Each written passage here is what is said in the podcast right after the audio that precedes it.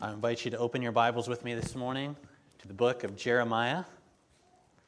Book of Jeremiah, as we did the last two weeks, my plan today is to introduce us to another major theme in Jeremiah the theme of the king. Or as it says on the PowerPoint, the rise and return of the king. And in case you're wondering, I do really like The Lord of the Rings, but there, but there will be no scenes from Aragorn during this sermon. But the theme of the king will be our focus both this Sunday and next Sunday. But we're going to be doing two different things in these uh, sermons. Today will mostly be in Jeremiah, tracing this theme throughout the book. So this will be pretty normal to what we've been doing. But next week, my plan is for us to spend almost all our time outside of Jeremiah. And what we're going to be doing next week is trying to figure out how what Jeremiah said about the king fits into the bigger story of the king in the Bible. So the next two sermons are going to be very related to what I talked about in our Bible class earlier this morning, uh, Bible class on the topic of biblical theology. If you're not quite sure what that means, no worries, I will talk about that some more uh, next week in the sermon, but I also want to invite you to come to our Bible class uh, every month in October, 9:30 a.m. on the topic of biblical theology. Okay, but for today, let's get into the book of Jeremiah. What does this big book have to say about the king? That is our question. And I want to highlight what I think are the three biggest ideas that Jeremiah says about the king in his, in his book. So, first, I want to turn over to Jeremiah chapter 10. Okay, Jeremiah chapter 10, which has become one of my uh, favorite chapters in Jeremiah. Okay, this is a chapter where Jeremiah challenges his people not to worry about the gods of the other nations, not to worry about their customs, their beliefs. After all, Jeremiah says, none of their gods, which are only wood and stone, can compare to the living God of Israel. And so, this is one of those chapters in the prophets where the prophet kind of mocks the gods of the nations, and I always like those. So, this is Jeremiah chapter 10. We're just going to dip into this. Chapter 10, verse 6. Okay? Jeremiah says, 10:6, There is none like you, O Lord. You are great, and your name is great in might. Who would not fear you, O King of the nations? For this is your due. For among all the wise ones of the nations and in all their kingdoms, there is none like you. They are both stupid and foolish. The instruction of idols is but wood. And then look at verse 10. But the Lord is the true God, He is the living God and the everlasting king. Now, now Jeremiah talks about a lot of kings in this book. He personally knew a lot of kings. Uh, and he knew a lot about a lot of other kings too, not just the kings of Judah. He knew a lot about foreign kings too, like, like King Nebuchadnezzar, for example, that we've talked about recently. But what is Jeremiah's view of the king in this text? This is the most foundational thing he has to say about kings in, in the book, and that is that God is king. Who would not fear you, O King of the nations? The gods of the nations are stupid and foolish, but the Lord is the true God. He is the living God. He is the everlasting King. Okay, so for Jeremiah, and really all of the authors of Scripture, that is foundational to everything else they say about kings. The God of Israel is the king of the world. Okay, but, but don't get me wrong, because that doesn't mean that Jeremiah doesn't think human kings are important. In Jeremiah, human kings matter, especially the kings from whose family? the kings from the family of David.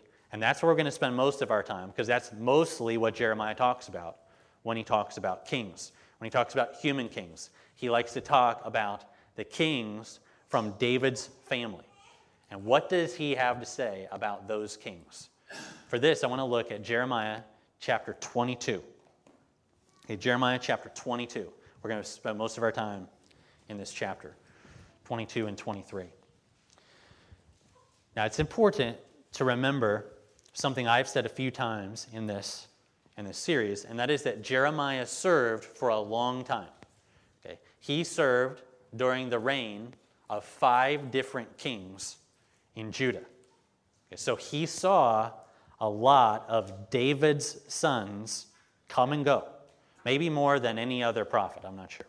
Okay. The first one that he saw was Josiah. And Josiah was a great king.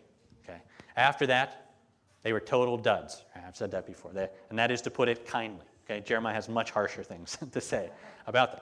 Okay. But you hear a lot about these five kings throughout this 52 chapter book. But it's in Jeremiah 22 that you get the clearest insight into what God thinks about the kings after Josiah. Okay? It gives us more or less God's opinion of these different kings, one by one. And that's what I want us to see. Jeremiah's take on the sons of David. So let's start with Jeremiah chapter 22, and we're going to look at verse 11. Okay, this is God's opinion of the king right after Josiah. Okay, now in this text, he's called Shallum. Typically, he's called Jehoahaz in other texts. Okay, this guy didn't last long. He was taken captive to Egypt after only three months of being king. Okay, but this is what God says about him. So 22 11. For thus says the Lord concerning Shallum, the son of Josiah, king of Judah, who reigned instead of Josiah his father, and who went away from this place because he was taken to Egypt. He shall return here no more, but in the place where they have carried him captive, there shall he die, and he shall never see this land again. Okay, so, what is God's message about that son of David? He's never coming back. Okay, now let's skip down a few verses to verse 18. Okay, this is God's message, opinion about the next king, Jehoiakim, another son of Josiah, another son of David. Verse 18. Therefore, thus says the Lord concerning Jehoiakim, the son of Josiah, king of Judah they shall not lament for him, saying, Ah, my brother, or Ah, my sister. They shall not lament for him, saying, Ah, Lord, or Ah, his majesty. With the burial of a donkey he shall be buried, dragged and dumped beyond the gates of Jerusalem. Yikes. like, what is God's message about that guy? No one will even care when he dies. I mean, could anything be more disgraceful for a king than that? Now, let's skip down a few more verses to verse 24. This is God's message about the next king. Okay. In this text, he's called Coniah, but he's best known in the Bible by another name, Jehoiakim or Jehoiachin. He's the grandson of Josiah, but he's another son of David. So, verse 24 As I live, declares the Lord, though Coniah, the son of Jehoiakim, king of Judah, though he were the signet ring on my right hand, yet I would tear you off and give you into the hand of those who seek your life, into the hand of those of whom you are afraid, even into the hand of Nebuchadnezzar, king of Babylon, and into the hand of the Chaldeans. God says, I will hurl you and the mother who bore you into another country where you were not born, and there you shall die. But to the land to which they will long to return, there they shall not return. And then skip down to verse 30, the last verse of the chapter. Thus says the Lord Write this man down as childless, a man who shall not succeed in his days. For none of his offspring shall succeed in sitting on the throne of David and ruling again in Judah. Okay, what is God's message about that guy? Even if he were God's signet ring on his right hand, God would tear him off and throw him away. Okay, a signet ring, by the way, uh, was something very special to the king. A king would wear it and use it to seal things to show that they were from the king. Like this was a very precious possession to kings at this time. And God says, even if that guy were my signet ring, I would tear him off and throw him away. I am going to hurl him and his mom into another country where they are going to die. They will never come back. Okay, and, and here's where historically it might be helpful to think, think through this. Okay, there was one king after this guy. His name was Zedekiah. He would actually be the last son of David on David's throne. But it would be this king, Coniah or Jehoiachin, who would live the longest. He would outlive Zedekiah for a long time. He would live for many decades in Babylon. And so you could imagine that there was likely hope in Judah that one day the king would return and reclaim the Davidic throne. But what does God say in the final verse of the chapter? God wants to make very clear to the people that's never going to happen with this guy and his kids. Write this man down as childless. Now, that doesn't mean that he didn't have any kids. He did have kids. But what's the point? Not one of his sons will sit on the throne of David. The Davidic dynasty is being chopped down to the ground.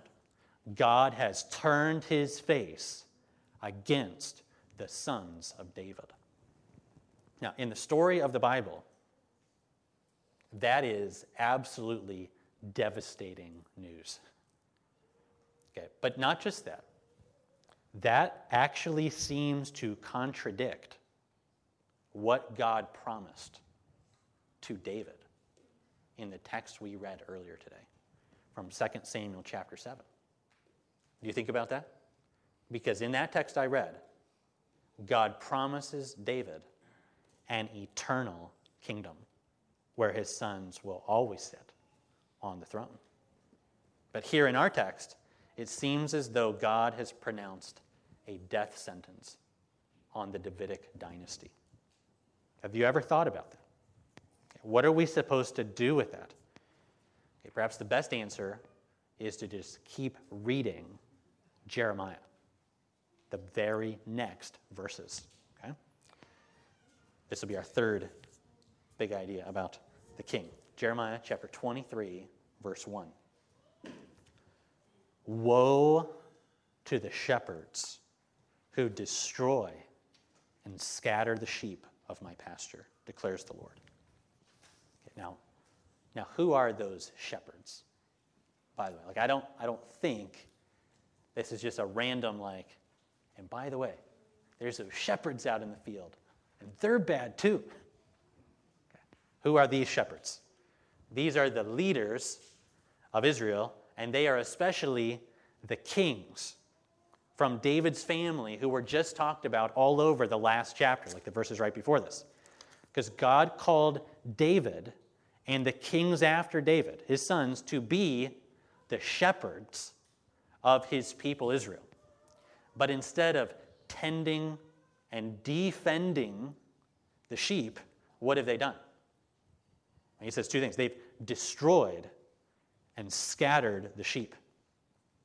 And I wonder what God thinks when his shepherds do this to his sheep. And by the way, just as like an aside, may all of us who are pastors or who would ever think about being pastors or shepherds take heed to these words of what God does when shepherds don't tend and care for the sheep. Jeremiah 22, verse 2. Therefore, thus says the Lord, this is, uh, I'm, I'm sorry, uh, 23, 23, verse 2. Therefore, thus says the Lord, the God of Israel, concerning the shepherds who care for my people You have scattered my flock and have driven them away. You have not attended to them.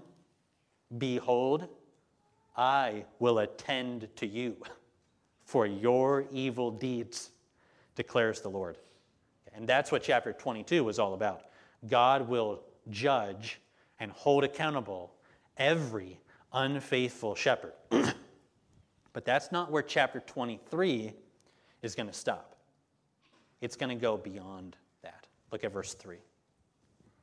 Then, like after that, I will gather, I will gather the remnant of my flock out of all the countries where I have driven them, and I will bring them back to their fold, and they will be fruitful and multiply.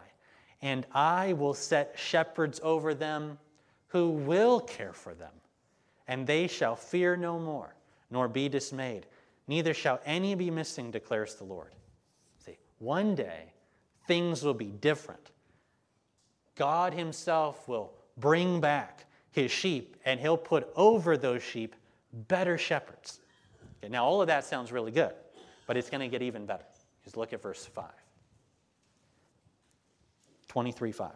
Behold, the days are coming, declares the Lord, when I will raise up for David a righteous branch, and he shall reign as king and deal wisely and shall execute justice and righteousness in the land. Now, what do you think about that after the last words of the last chapter? In the last chapter, it was like God was chopping down David's family tree. It was like God pronounced a death sentence on the Davidic dynasty. But now, within a few verses, God says this Behold, the days are coming when I will raise up for David a righteous branch. So in chapter 22, it's God's pronouncement of death. And in chapter 23, it's God's promise of resurrection. God is going to basically kill the Davidic hope, and then God's going to resurrect it. God will raise up for David a righteous branch. Now, that is very similar to what you may have heard from the book of Isaiah, if you've ever read through another big prophet, the, book, in the, uh, the prophet Isaiah. To make sense of the pictures that they t- tell or paint, you have to think of a tree. Okay? So Isaiah talks about how David's family or his dynasty will be cut down so that there will only be a stump left. Okay, that's how Isaiah tells the picture. But then Isaiah, the prophet, announces this. This is in Isaiah chapter 11.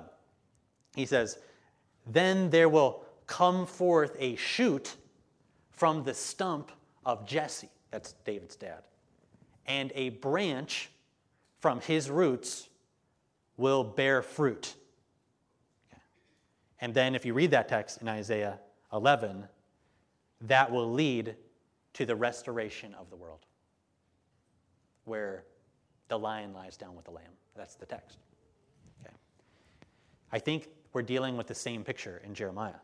In both cases, you have to think of like David's family tree.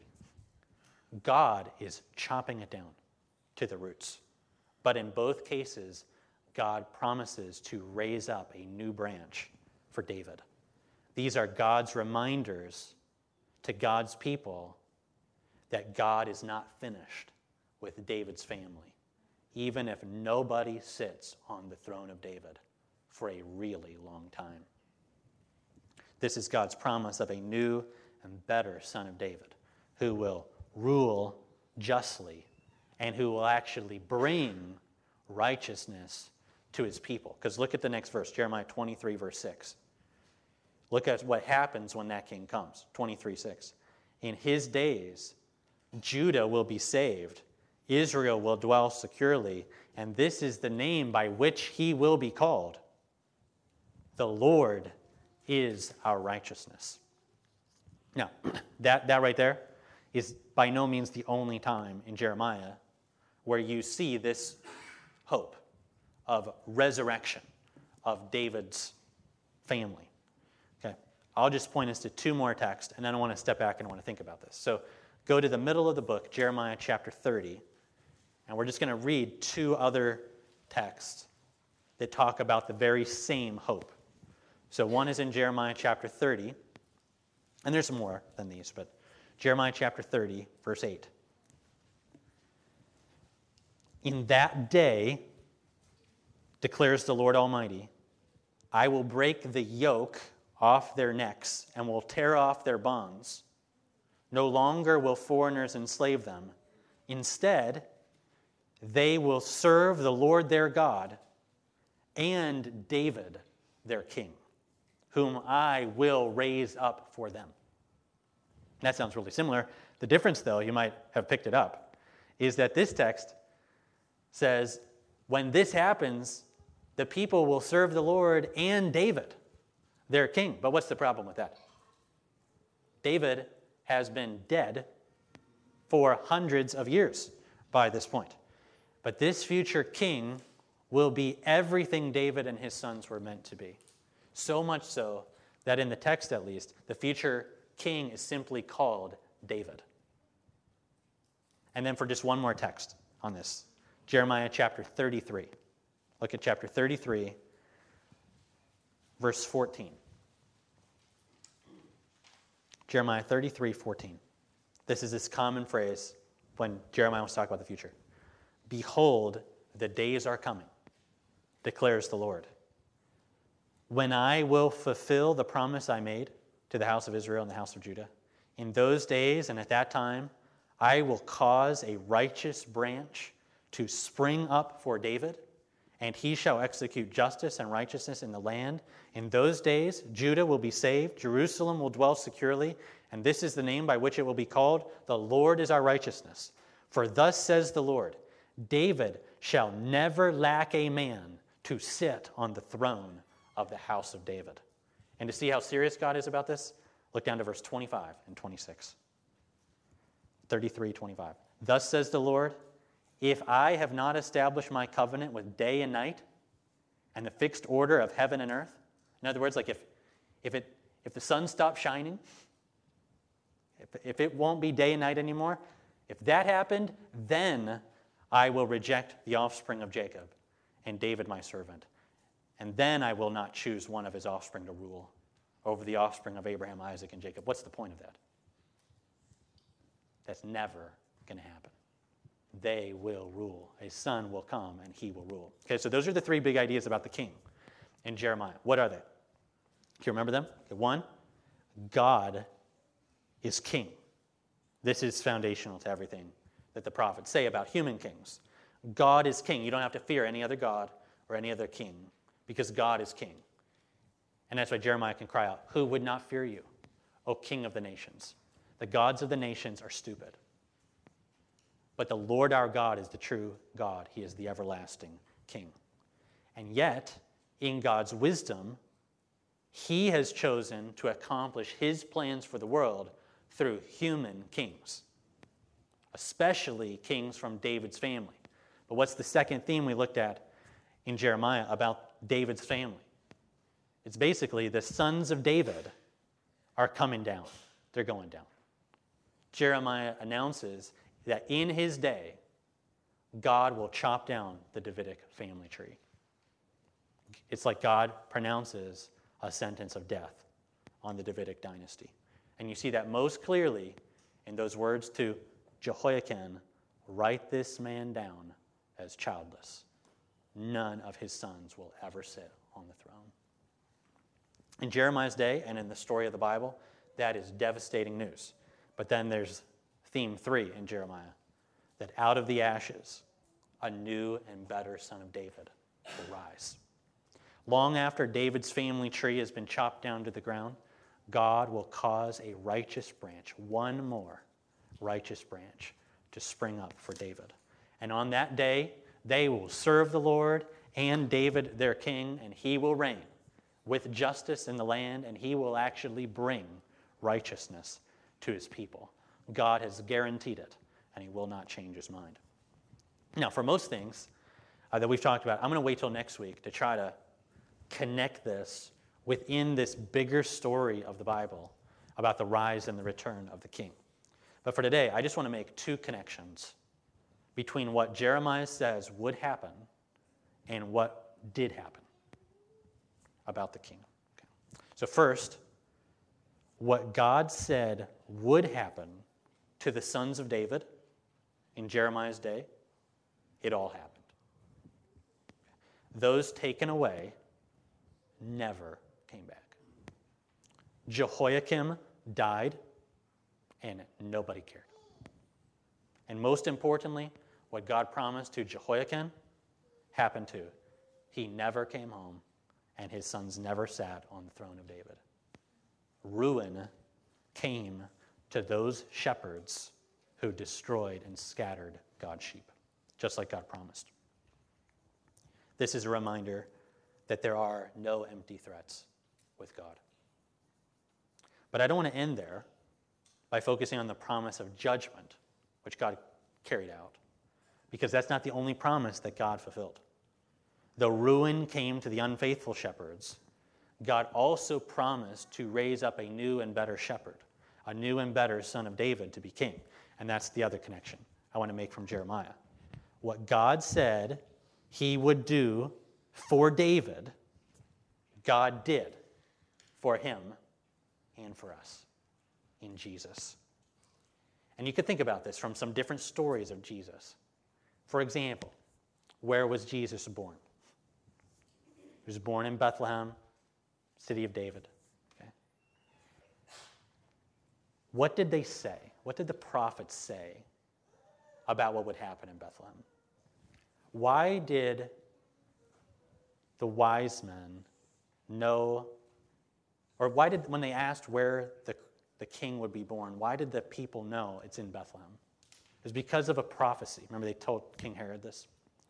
That from Bethlehem there would come forth a ruler who would do what? Who would shepherd God's people, Israel. The shepherd king that Jeremiah announced would come came. And what a shepherd he was. Instead of scattering God's sheep, this shepherd came to gather them.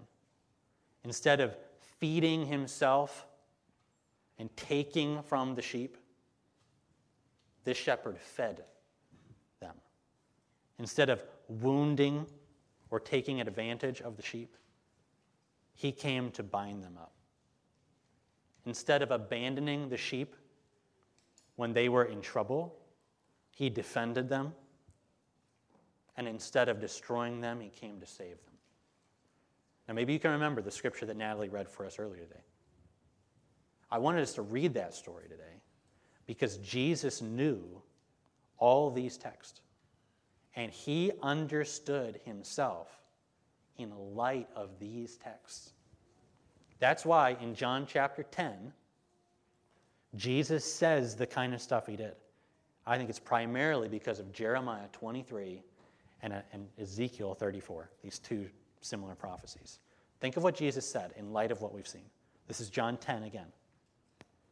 Jesus says, I am the good shepherd. And the good shepherd lays down his life for the sheep. He who's a hired hand and not a shepherd, who does not own the sheep, sees the wolf coming and leaves the sheep and runs away. And the wolf snatches them and scatters them. He flees because he's just a hired hand and he does not care about the sheep. I am the good shepherd. I know my own, my own know me, just as the Father knows me and I know the Father. And I lay down my life for those sheep. And I have other sheep that are not of this fold, and I have to bring them to. And they will listen to my voice. So there will be one flock with one shepherd. Jesus understood himself as the shepherd king of Jeremiah 23. He was no hired hand. He did not run when trouble came. He made, he made the sheep. He owned the sheep and he loved them. And unlike the bad shepherds who would give up the sheep to save their lives. Jesus is the good shepherd who laid down his life to save the sheep. I wanted us to read that as well, not just to think about how Jesus understood himself in light of this, but I also wanted us to read it because I wanted to hear those last words I read from Jesus. I have other sheep that are not of this fold. Okay, let me ask you who are those other sheep in that text when Jesus says it? Because I, I, I have this feeling that we read these texts from Jeremiah, and they're almost all about how God will send the shepherd to save whom? Israel and Judah, to begin to reclaim Israel and Judah, which Jesus does. He begins that. But what's the problem for most of us is we maybe read those texts. We might feel like I'm not actually from Israel or Judah. I'm a Gentile. And so we might wonder did that shepherd come for me? Because I know I need a shepherd like that. And that's why I wanted us to read Jesus' other words I have other sheep that are not of this fold.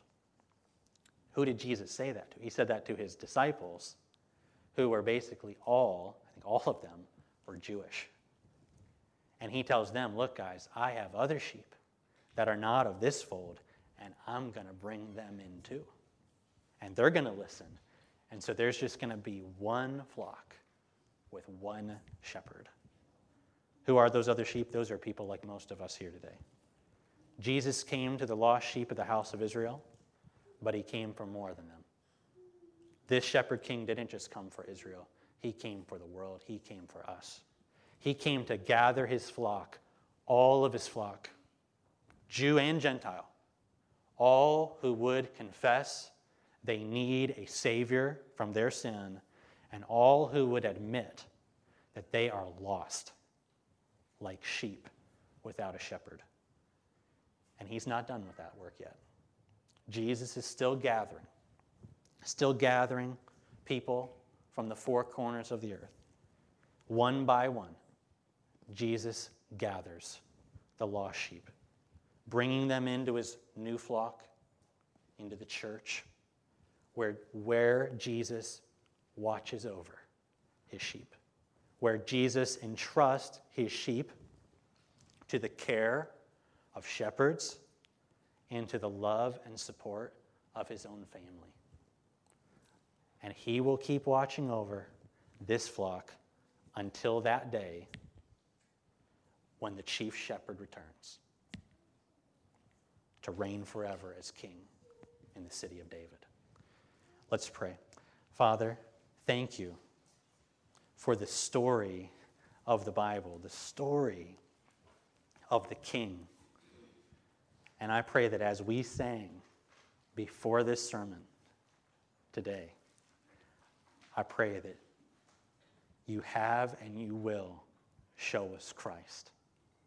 We've seen in these texts what Jesus saw and why he talked about himself the way that he did. And so I pray that you would show us Christ and that we would run to our good shepherd and that we would find rest in his care. I pray for anyone here today who does not know him. I pray they would come to know him and his voice today. And Lord, I pray for all of us who have come under his care, that you will give us rest, that you will give us trust, and that you will calm our hearts from any anxieties as we know he loves and cares for us. We pray this in his name. Amen.